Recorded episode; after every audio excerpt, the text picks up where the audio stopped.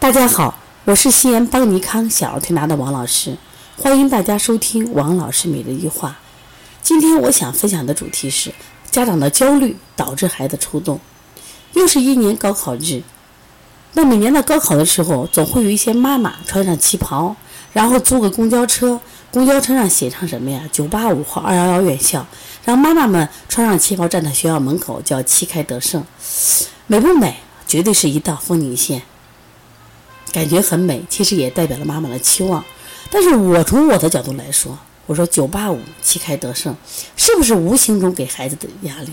就妈妈这种着装，妈妈这种这种形式，无意中给孩子增加了焦虑。焦虑好吗？一定不好。焦虑会让孩子的情绪紧张，身体紧张，他的成绩发挥就很难出来呀。其实你与其这样，倒不如你。在这期间，你只管照顾好孩子的生活，你不要提考试。他在这个时候，他前面这么多年学习的这种知识和经验，如果在平和的心态、冷静的这种心态下，他会做得很好的。可是我们的家长会无形中给到孩子的压力。那么今天我想谈的不是高考学生的焦虑，而是我们现在这个就是幼儿的焦虑。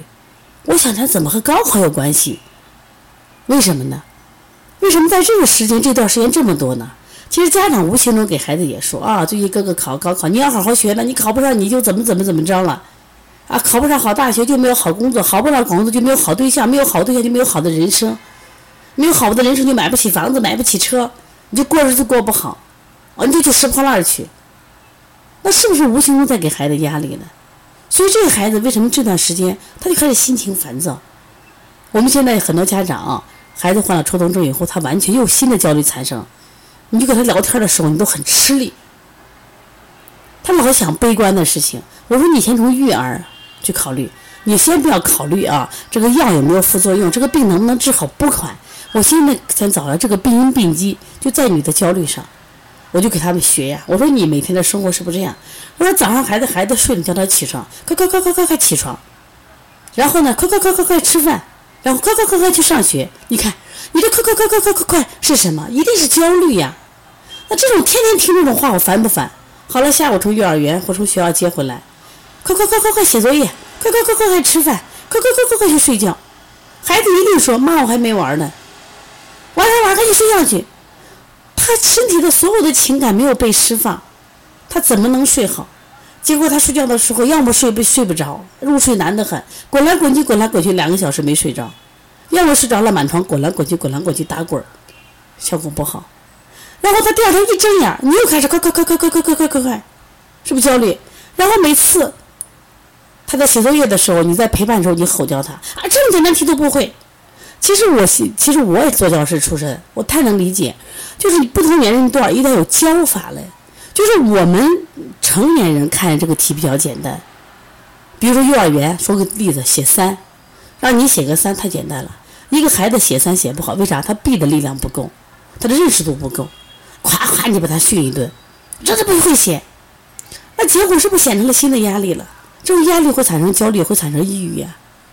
今天我们来了个宝宝，他妈说就不出去玩，说现在抽也抽的很厉害，就不出去玩，不对吗？我说你一定要孩子去释放，出去玩，见大自然，找小朋友玩是释放。我说跟你们在一块儿，要么看电视，要么看手机。你又不让看，不让看，好了就看书。人不能一天光看书、光学习呀。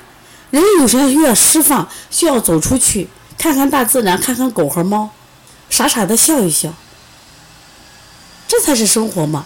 孩子成长过程，孩子更多的需要这样的傻傻的快乐。结果我们每天让他高度紧张，这个紧张大多也来源于什么呀？家长给他压力。我们前两天一个小孩一年级，妈妈就可委屈，哎，一年级都准备上北大清华，到处都是挂了挂着北大清华的旗福字，儿歌都挂着，左脚北大，右脚清华，通通拿下，不对嘛？北大清华是精英教育嘛？我们更多的人是普通人嘛？所以现在。孩子在情身体上的身心理上的问题已经反映在躯干上了。我今天跟着妈妈聊天，我说你现在是幸运的，孩子出现那种抽动呀、挤眉弄眼呀、耸肩这种症状，现在一定是好事儿，因为他只是个障碍症。他告诉你你的育儿出问题了，你改还是不改？我说你不改，继续往经营路上去走，结果你的孩子很可能出了问题了，你看着办吧。所以说，我们现在一定要关注孩子的身心健康。咳嗽发烧是身体，他的心理健康。最近我们接了一些荨麻疹的孩子，那中医里面像荨麻疹，凡是诸痛痒疮，都是跟谁有关？和心有关。以前听到《黄帝内经》，觉得是胡扯，觉得是胡扯啊！荨麻疹就是过敏的嘛。但是我们发现，真的荨麻疹发作的时候跟心情有关，高度紧张、焦虑或者没有安全感，就会出现这种情况呀。那他可能写荨麻疹，我就发出来还好，就怕他发不出来。我记得我小的时候看过一个小就谚语吧，一个国王长了一对驴耳朵，他平常呀，他这种训斥大臣啊，大臣肯定也是不敢说呀，但是他敢怒啊。他看到国王长了这个一对驴耳朵，哎呀，他恨得他，心情憋闷的很，他就生病了。他说不行，我得找人说一说。可是，一旦要知道。他说出来以后，国王要杀耳，要要杀头的。他一天骑了一辆马车过去了，赶马车，到很远很远的地方，挖了一个坑，说：“土地爷呀，土地爷，我告诉你一个好消息，令人兴奋的消息，我好开心的消息是什么呢？国王长了一对驴耳朵。话说完，哇，好身体，好舒服，释放。我们的家长都有闺蜜去释放。”我们有些时候银行刷到商场刷卡去释放，喝个咖啡去释放，去蹦个迪，唱 KTV 去释放。可是我们孩子的焦虑没有地方去释放。你们每天还加给他，你不好好学习就没有好工作，没有好好工不好好工作就没有好好好好好对象，没有好家庭。他知道啥吗？他只知道今天睁眼睛我玩啊，吃点好吃的，闭眼睛我睡觉。结果你们这种焦虑，他吃也吃不香，睡也睡不香。而且身体不断的生病，现在心理生病了，真的是抽动症一年比一年多。风险在哪儿呢？风险就是这个未来这个孩子心理是不健康，那不健康等着他焦虑症、抑郁症、孤独症、焦躁症，包括他未来的什么呀？强迫症，还有什么可能咱们说的最严重的神经病、精神病人。关注身体，关注心理，同等重要。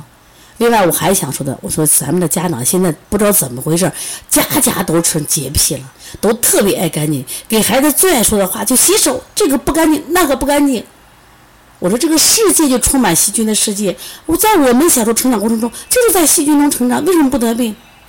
你不停的限制他，是让他让他失去了对生活的热爱和对生活的希望。不能老限制他嘛，这个高不能爬，这个低不能去，这个水坑不能踩。只要在安全的范围内，爱做啥做啥去，在地下打滚无所谓嘛。衣服由谁洗？洗衣机不想洗，洗衣机洗嘛。今天我们一个老师，当然了，他在说说这个问题，我们俩还就是探讨了一下。他说我孩子的衣服全是手洗，我说为什么不能机洗？他机洗不干净。我说对呀，这就是你的新的焦虑呀。你觉得你每天回来还要给孙子洗衣服，你也累得跟啥一样？可是你也不想可以不想不洗啊。你为什么要洗？要洗又要咚咚当当，你就引起了别人的焦虑呀！你烦躁焦虑，或者说你的孩子就有压力呀，不能这样做。所以我们所有的人，我觉得要学会释放，一定要学会释放。因为对于大人来说，可能你给他施加点压力，他也许能释放；对于一个呀，六岁以下的孩子，甚至现在十岁以下的孩子，心力是很弱的，释放不了，所以他今天表现的是挤眉弄眼、眨眼，后续的问题会更严重。关爱孩子，从关爱孩子的心理做起。现在我们周围的很多家长慢慢都意识到这个问题，说王老师，我再给孩子请个心理学家了。我说先改变你自己吧，先改变育儿，不要太完美，不要太逞强。不要给孩子什么呀要求太高，他就是个普通人家的普通孩子，凭什么呀？他要成为精英？而且我最近又看了一个失独家庭，就新的理解，说我们对失独家庭的理解，第一种理解是就是孩子中年去世，就是一个孩子，那失独家家庭很苦孤独很苦难。说还有一种失独，就是你的孩子太优秀，结果留在美国了，啊，在美国买了房子，加了绿卡，你呢？仍然是失独家庭，为啥？把你放到美国，你老的时候你又不会说英语，你又不适应，这是新的失独家庭。所以说，我们普通人的家庭，其实我们不要期望太高，一辈子幸福快乐。是这，大家有什么问题可以直接拨打我的电话幺三五七幺九幺六四八九。如果想参加邦尼康六月三十呃六月底的关于视力和腺样体的课程，可以加微信号幺七七九幺四零三三零七。